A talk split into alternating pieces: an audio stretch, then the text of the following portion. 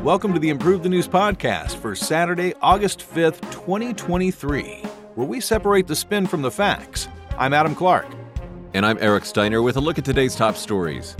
2 U.S. Navy sailors are charged with spying for China.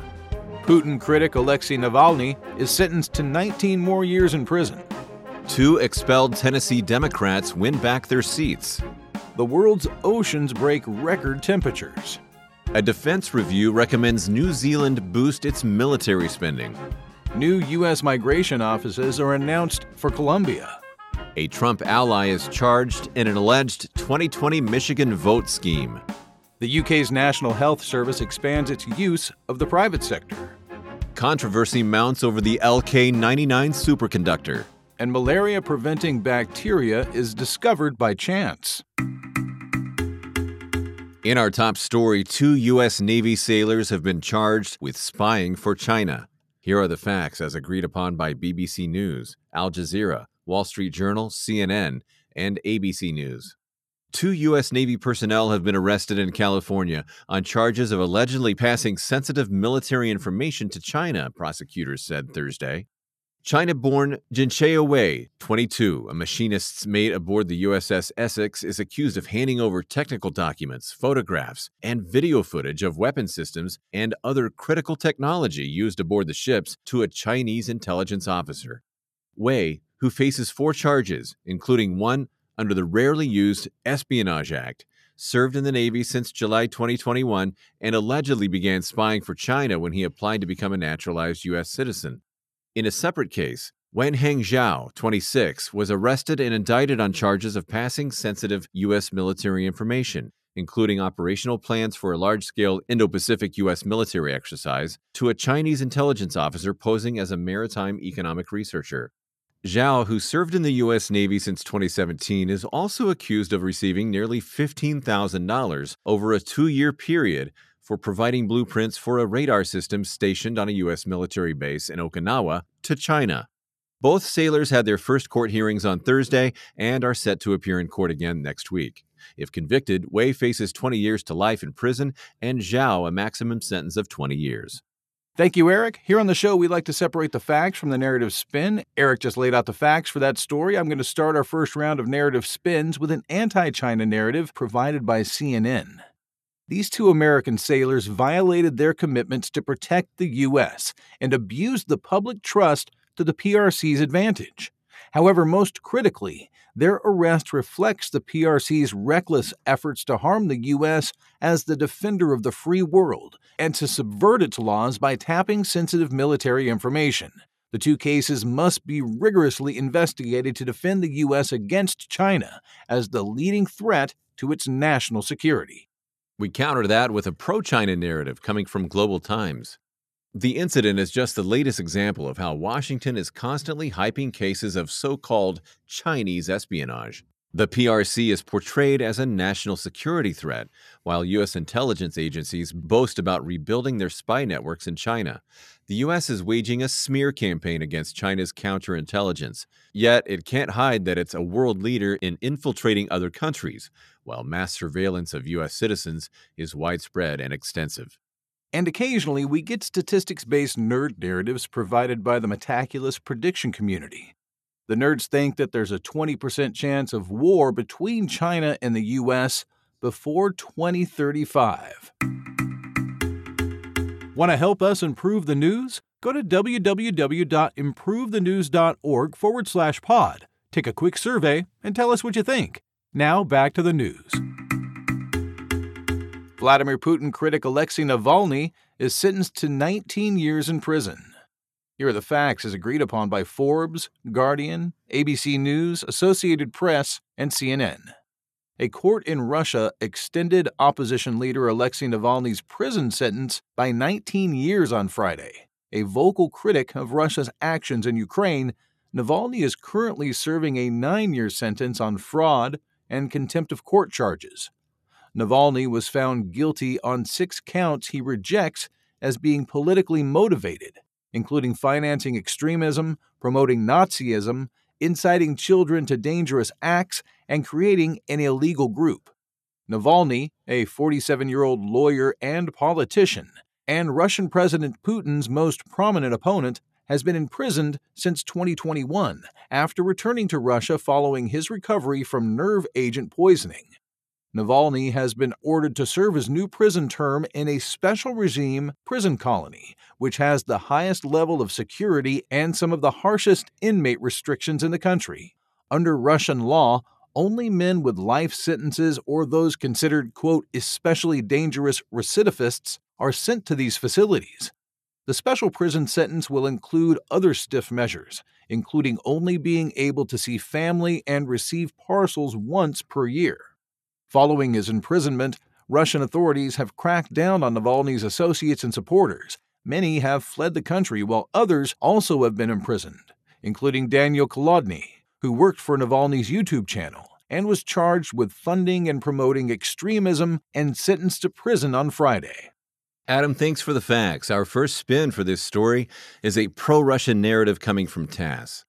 Navalny is a dangerous extremist who created an extremist organization and directed his associates to carry out polarizing activities aimed at undermining public security and state integrity and changing the Russian political system. As he has repeatedly violated the law, it's only fair that due process is carried out. And that's going to be countered with an anti-Russia narrative provided by CNBC. The Kremlin has disturbingly attempted to silence Navalny and prevent his calls for transparency and accountability from reaching the Russian people for years. This is an unjust conclusion to an unjust trial and shows how judicial harassment and the court system are weaponized for political purposes in Russia. And the nerds from Metaculus prediction community say there's a 3% chance that Alexei Navalny will become president or prime minister of Russia in his lifetime. That proves something, but you know, I don't know what. Oh, I do not know. That is some weird, wild stuff. Hey, thanks, Adam. Adam, I did not know that. You're correct, Eric. That's some weird, wild stuff. Okay. In our next story, expelled Tennessee Democrats win back their state legislature seats. Here are the facts as agreed upon by NBC, Guardian, Wall Street Journal, and Washington Examiner. Justin Jones and Justin Pearson, the two Democratic Tennessee state representatives who were expelled by Republicans in April for protesting gun violence on the Tennessee House floor, have been reelected to their old seats following elections Thursday. Though they were reinstated on an interim basis by local officials, Jones from Nashville had to defeat Republican candidate Laura Nelson, while Pearson from Memphis defeated independent Jeff Johnston. Both districts strongly lean towards Democrats. Jones, Pearson, and their colleague Representative Gloria Johnson led the protest without approval days after a deadly shooting at the Covenant School in Nashville that saw 3 children and 3 adults killed. The demonstration led to outside protesters entering the state house. The ouster of the pair drew national attention because Jones and Pearson, who are black, were voted out of office by the GOP-led House, while Johnson, who is white, barely avoided removal. The expulsion, which one Republican strategist called a, quote, disaster, also backfired on the House majority, with Jones and Pearson raising a combined $2 million through over 70,000 donations for their re-election campaigns. Meanwhile, Nelson raised just $34,000, while Johnston collected under $400. After learning of his impending victory, Jones addressed Republican House Speaker Cameron Sexton on X, formerly known as Twitter, writing, quote, "Well, Mr. Speaker, the people have spoken. The find out era of politics is just beginning. See you August 21st for special session." Thank you, Eric. We're going to start off with a left narrative spin provided by WION. The Tennessee GOP's expulsion vote certainly did backfire, as the Justins now have even more influence than ever before. What did they think would happen after they kicked out the 2 office holders with enough charisma and popularity to bring their constituents down to the state house for a peaceful demonstration? Voters are tired of seeing people shot dead due to lax gun laws and an authoritarian-leaning GOP, so the Justin movement is just beginning. The Federalist gives us a Republican narrative. First and foremost, the expulsion was not racist, as Gloria Johnson never screamed on the House floor, let alone into a bullhorn, as her colleagues did. The Tennessee House has a code of conduct for a reason: to prevent mobs like the one summoned by Jones and Pearson from disrupting the business of lawmakers. Whether these Democrats regain their seats or not, the GOP should be proud that it stood up to the woke, unruly mob. And the nerds of Metaculus have an opinion. They think that there's a 0.2% chance that the Second Amendment, as written and in force on December 13, 2018, will be successfully amended or repealed before January 1, 2025. The world's oceans break record temperatures. Here are the facts as agreed upon by BBC News, Euronews, Newstrack, Guardian, and Scientific American. According to the EU's Earth Observation Program, Copernicus Climate Change Service, the average surface temperature on the world's oceans hit a record-breaking 20.96 Celsius, or 69.73 Fahrenheit, this week. The previous record was set in 2016. Scientists expect the temperatures to continue increasing in the coming months, as oceans worldwide are usually warmest in March, not August. The fact that we've seen the record now makes me nervous about how much warmer the ocean may get between now and next March, says Dr. Samantha Burgess from Copernicus. Just last week, the Mediterranean Sea recorded its highest-ever surface temperature at 28.71 Celsius, or 83.67 Fahrenheit. Likewise, water temperatures off the Florida coast made headlines after hitting over 38 Celsius, or 100 degrees Fahrenheit, a temperature seen more often in hot tubs than oceans. Scientists are warning of the implications rising ocean temperatures can have on the rest of the planet, from impacting global weather patterns to damaging marine ecosystems. Adam, thank you for the facts of that story. We begin our round of spins with Narrative A. It's coming from The Guardian.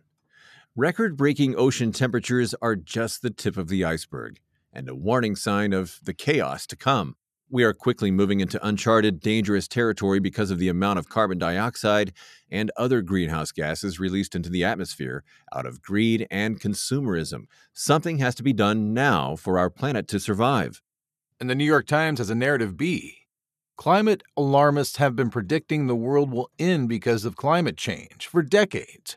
Doomsaying doesn't get us anywhere and focuses on the wrong issues. The end of the world isn't coming anytime soon, and the catastrophic framing of climate change does far more harm than good. As expected, we're hearing from the nerds for this story as well, coming from Metaculus Prediction Community. They say there's a 50% chance that the total damage incurred by climate change in the 21st century, as measured by its impact on GDP, will be at least 10.98%. We had a stat just like that a couple of days ago. Yeah, I remember how much of an impact it had on me. Oh, it did. Yeah, I can tell. You haven't slept. I haven't been able to get a moment's sleep. My goodness. Really? The GDP that is measured by the impact on GDP. Oh, my God. No, not. I know. Oh, geez. That's crazy. Yeah, thanks. And I know. I finally got a night's sleep last night. I'm going to be up again for a week. According to a special review, New Zealand must boost their defense spending. Here are the facts as agreed upon by U.S. News and World Report, ABC News, DW, Responsible Statecraft, Voice of America, and Reuters. On Friday, New Zealand introduced its first-ever national security strategy alongside the first phase of a defense review, calling for more spending on its military and the strengthening of ties with countries in the Indo-Pacific. Presented by Defense Minister Andrew Little, the review said that the island nation must boost its military budget from approximately 1% of the nation's GDP to nearly 2%. The analysis further concluded that New Zealand's defense, quote, is not in a fit state to respond to future challenges, adding that its primary function is currently to provide aid during national disasters or peacekeeping missions. The national security strategy references China, alleging that it's becoming more assertive and more willing to challenge existing international rules and norms, and is using economic coercion to reach its goals. According to Little, replacing Navy frigates and patrol vessels is among the urgent reforms needed. He also added that the nation has seen a spike in domestic threats such as misinformation, cyber attacks, and terrorism. The review also emphasized the importance of stronger ties with Australia and other partners in the region, including the U.S. Wellington banned nuclear-armed and nuclear-powered ships from its waters in 1984, meaning no U.S. Navy warships could enter its territory. All right, thanks, Eric. We're going to start with an anti-China narrative provided by Radio New Zealand. The wording, the overall tone, and the substance of the new national security strategy represent a historic shift. China's aggression has been, and continues to be, a major concern as it elbows its way into the Indo-Pacific, forcing New Zealand to take the necessary steps to become combat ready. This review is long overdue. And the pro-China narrative comes from Global Times. New Zealand has maintained warmer relations with Beijing than many of its Western allies amid rising global tensions. Prime Minister Chris Hipkins' recent visit to Beijing showed that he's interested in stabilizing and improving relations with China. However, this latest analysis may be the first sign that Wellington has lost its ability to think for itself and is now echoing the U.S.'s strategy toward Beijing. U.S. migration offices are to open in Colombia. Here are the facts as agreed upon by Reuters, Al Jazeera, U.S. News & World Report, and BNN Breaking. Colombia's foreign ministry announced on Tuesday that two offices for migrants hoping to reach the U.S. would open in the country as part of a safe mobility initiative between the U.S. and Latin American countries designed to curb dangerous migrant passages to the U.S., along with a third office in the city of Medellin that opened August 1st. The offices are part of a 6-month exploratory phase. In June, the U.S. announced migrant processing centers would be open in Guatemala. The Safe Mobility Plan was formed in April between the U.S., Panama, and Colombia, and was designed to stop migration through the dangerous Darién Gap between Colombia and Panama, which has seen a record number of crossings this year.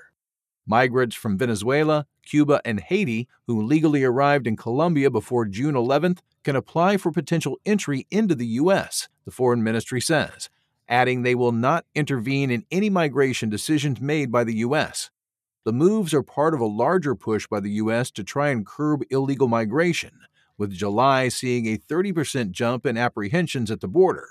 A new policy requires asylum seekers to apply in countries they travel through first before being able to apply for asylum in the U.S.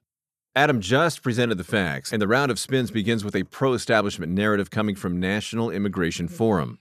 The safe mobility offices are going to be a vital tool in stopping dangerous migration to the southern border. By allowing migrants to apply for asylum in the countries they are already present in, it could curtail loss of life and hamper human trafficking operations that smuggle migrants to the U.S. Other Latin American countries are interested in the plan, as it could help lessen the migration crisis gripping the continent. And Newsweek has an establishment-critical narrative.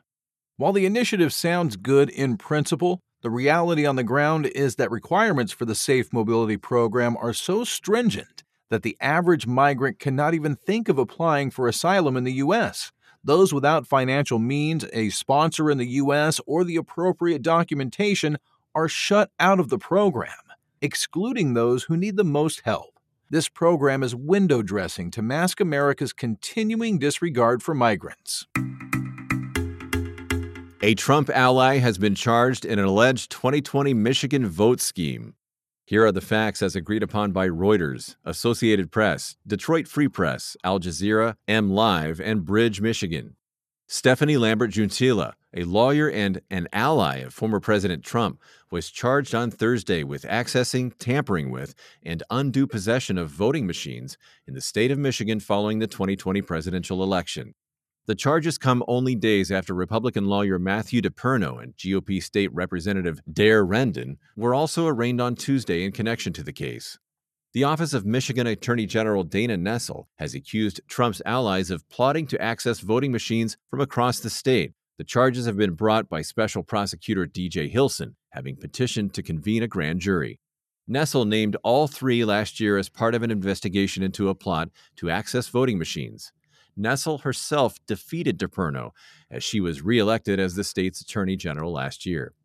All three have been released this week on a $5,000 personal bond. Junttila's lawyer, Michael J. Smith, has motioned for a change of venue and has stated Junttila's intent to sue Hilson for malicious prosecution. Hilson has announced that no other individuals will be charged in the case, despite further people being announced as suspects last year. The charges against Junttila, DePerno, and Rendon are punishable by 4 to 5 years in prison. Thanks, Eric. As you can imagine, this is going to start some politically motivated narrative spins. The first one's a Democratic narrative provided by CNN. Trump and prominent Michigan Republican figures are facing the consequences for repeatedly pushing baseless conspiracy theories after their ham-fisted and meritless attempts to undermine the 2020 election. These Trumpist Michigan officials are getting what they deserve. We follow that up with a pro-Trump narrative coming from the Michigan Star. There are clearly two sets of laws for the left and the right in America, and Biden's Department of Justice is actively targeting Trump and his allies as he poses the greatest threat in 2024. To retain power at all costs and to destroy a political rival, Democrats are weaponizing the constitutional foundations of the U.S. And this story is going to wrap up with a nerd narrative that says there's an 80% chance that prediction markets will say Donald Trump is the most likely Republican nominee for president on January 1st, 2024. And that's according to the Metaculus prediction community. Are they saying that there's an 80% chance that other people will predict that Donald Trump is going to be the Republican nominee? Yes. We're predicting that other people will predict this. Yes, exactly. We're not totally predicting that. No. We only think there's an 80% chance that we're predicting this. Right. But does that make their chance less likely that they're going to do it if there's only 80% chance of a prediction that they're going to predict? Right. Yeah, that's right. The UK's National Health Service expands its use of the private sector. Here are the facts as agreed upon by The Telegraph, BBC News, Guardian, and Daily Mail. In an effort to clear record National Health Service's backlogs, the UK Prime Minister Rishi Sunak is planning the largest expansion of private healthcare sector involvement since the Blair era. To start, private firms will be asked to operate 8 community diagnostic centres, or CDCs, and carry out over 400,000 scans, tests, and checks per year.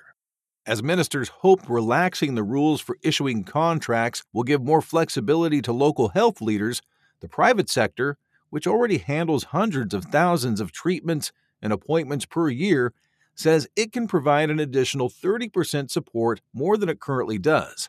The latest figures show 7.47 million people, which is more than 1 in 8, are on waiting lists, the highest number since records began in 2007.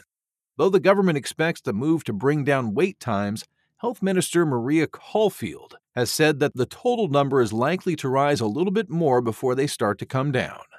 The government has pledged to open 160 CDCs by 2030, with 114 having already conducted 4.6 million tests since 2021. The sector will also be used for its data to help identify where they could take on more NHS patients, as well as train junior NHS staff. With physicians already asked to ensure patients get 5 providers to choose from by October, anyone who has waited more than 9 months without obtaining an appointment will be told they can switch to a provider with a shorter wait time. Adam, thank you for the facts of that story. We begin our round of spins with Narrative A coming from The Guardian. The government's failure to expand the public health sector long predates COVID, and its expansion of private involvement hasn't quelled the crisis. Despite public opinion showing a strong preference toward the NHS and opposition to the unaffordable private health industry in the U.S., both Labor and the Tories have only paid lip service to their constituents while moving steadily toward a private sector takeover. That's followed up with a narrative B provided by Sky News. The problem with a completely public health sector is that doesn't motivate innovation. Both liberals and conservatives should agree that the NHS, while maintaining its core principles, should allow the growth aspect of the private sector to assist in strengthening the institution as it plummets in quality and capacity. Privatize shouldn't be a dirty word. It's what's needed to dig the UK out of this hole. In our next story, controversy mounts over the LK-99 superconductor. Here are the facts as agreed upon by Time, Bloomberg, Washington Post, Yonhap News Agency, New York Times, and Financial Times. LK-99, a material discovered by Korean researchers last month, reportedly capable of conducting electricity at room temperature and pressure, has touched off a global race to replicate and verify the groundbreaking superconductor. Superconductors are materials that conduct electricity without resistance, but can only be achieved in extremely low temperatures or under high pressure. They are critical to various everyday applications, from magnetic resonance imaging, or MRI, machines to the European Organization for Nuclear Research's Large Hadron Collider, or CERN. On July 22, two separate non-peer-reviewed papers were uploaded to Cornell University's preprint server by Sukbae Lee and Ji-Hoon Kim. These papers purported that LK-99, a lead-copper compound, was a superconductor that could create a room-temperature semiconductor with no loss of energy. However, on Thursday, the Korean Society of Superconductivity and Cryogenics determined that LK-99 is not a superconductor, adding that the duo has also refused to submit a sample for its test. Meanwhile, researchers at Southeast University in China have claimed that they had measured zero electrical resistance in their experiments on LK-99, a sign of superconductivity. Skepticism mounted as the results were obtained when LK-99 was cooled down to minus 260 degrees Fahrenheit or minus 162 degrees Celsius. Superconductivity is notoriously difficult to observe in a lab setting, but if LK-99 is proven to be a room-temperature superconductor, the discovery could have massive implications. Thank you, Eric, for the interesting facts on that story. We're going to start with the narrative A provided by the Daily Beast. Unfortunately, this would-be breakthrough is a dud, as every attempt to replicate the experiment's results has been lackluster. Many professional physicists have found the research to be amateurish and improbable. However, this has kept the media and financial markets from running away with a dubious science story. Until proven otherwise, LK-99 is a flop. Narrative B is coming from Washington Post. The LK-99 saga has been a fruitful and inspiring moment for science. Everyone, from backyard researchers to Ivy League teams, has been attempting to test the original claims, sparking a scientific frenzy the world has not seen in some time. While the initial claims may or may not be debunked, the world looked at science in action and can build on this research to continue the superconductor hunt. The implications from manufacturing to computing to transportation could be enormous. We're going to tie this story up with a nerd narrative provided by the Metaculus prediction community. They say there's a 2% chance a room temperature and ambient pressure superconductor will be used in a commercial application before 2025. And our final story today is about a study that says bacteria could stop malaria transmission. Here are the facts as agreed upon by BBC News, Financial Times, WION, and GEO. Scientists with GSK Pharmaceutical have reportedly discovered a naturally occurring bacteria that prevents mosquitoes from developing the malaria parasite, with research suggesting it could reduce mosquitoes' malaria load by 73%. The TC1 strain of Delphia thurohatensis, when introduced to mosquito colonies in a controlled environment, did not harm the mosquitoes. It did, however, produce a neurotoxin known as harmane, which inhibited parasite development. GSK researchers had discovered the anti-parasite properties of TC1 by accident after noticing that they were unable to infect some laboratory mosquitoes with malaria. The culprit was TC1, a microbe present in the gut of the mosquitoes. In collaboration with Johns Hopkins University, GSK is exploring the practical applications of the discovery. Further research has found that mosquitoes can ingest harmane orally, preventing malaria development, with experiments continuing in Burkina Faso. Hailed by GSK as an entirely novel method, the mosquitoes tested did not transmit TC1 to humans they bite. Mathematical modeling with Imperial College London suggests that the use of TC1 over 3 years would reduce clinical cases of malaria by 15%. Malaria causes 620,000 deaths globally, as humanity struggles to effectively fight the disease medically. Vaccines are in the early stages of rollout in Africa, and mosquitoes are growing more resistant to chemical treatments. Adam, thank you for the facts of that story. The round of spins begins with narrative A coming from LBC. The news regarding malaria destroying microbes is stunning, as the world has a chance to finally defeat one of the world's oldest killers by circumventing lengthy clinical trials for medical interventions and the bioethical minefield of mosquito gene editing. This method could eliminate malaria without interfering with ecosystems. We should monitor these developments with excitement. We're going to wrap up our podcast today with a narrative B provided by Voice of America. While this is a promising development, it could be all for naught if the world doesn't grapple with the climate crisis.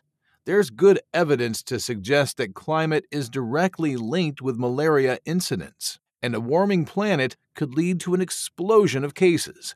We need to prepare for the malaria onslaught before it's too late. Thanks for joining us for the Improve the News podcast for Saturday, August 5th, 2023. Each day we use machine learning to read about 5,000 articles from about 100 newspapers and figure out which ones are about the same stories. For each major story, our editorial team then extracts both the key facts that all articles agree on and the key narratives where the articles differ. Want to know more about Improve the News? Visit our website, improvethenews.org. You can also download the Improve the News app on the Apple App Store or Google Play. For Adam Clark, I'm Eric Steiner, inviting you to join us next time on Improve the News.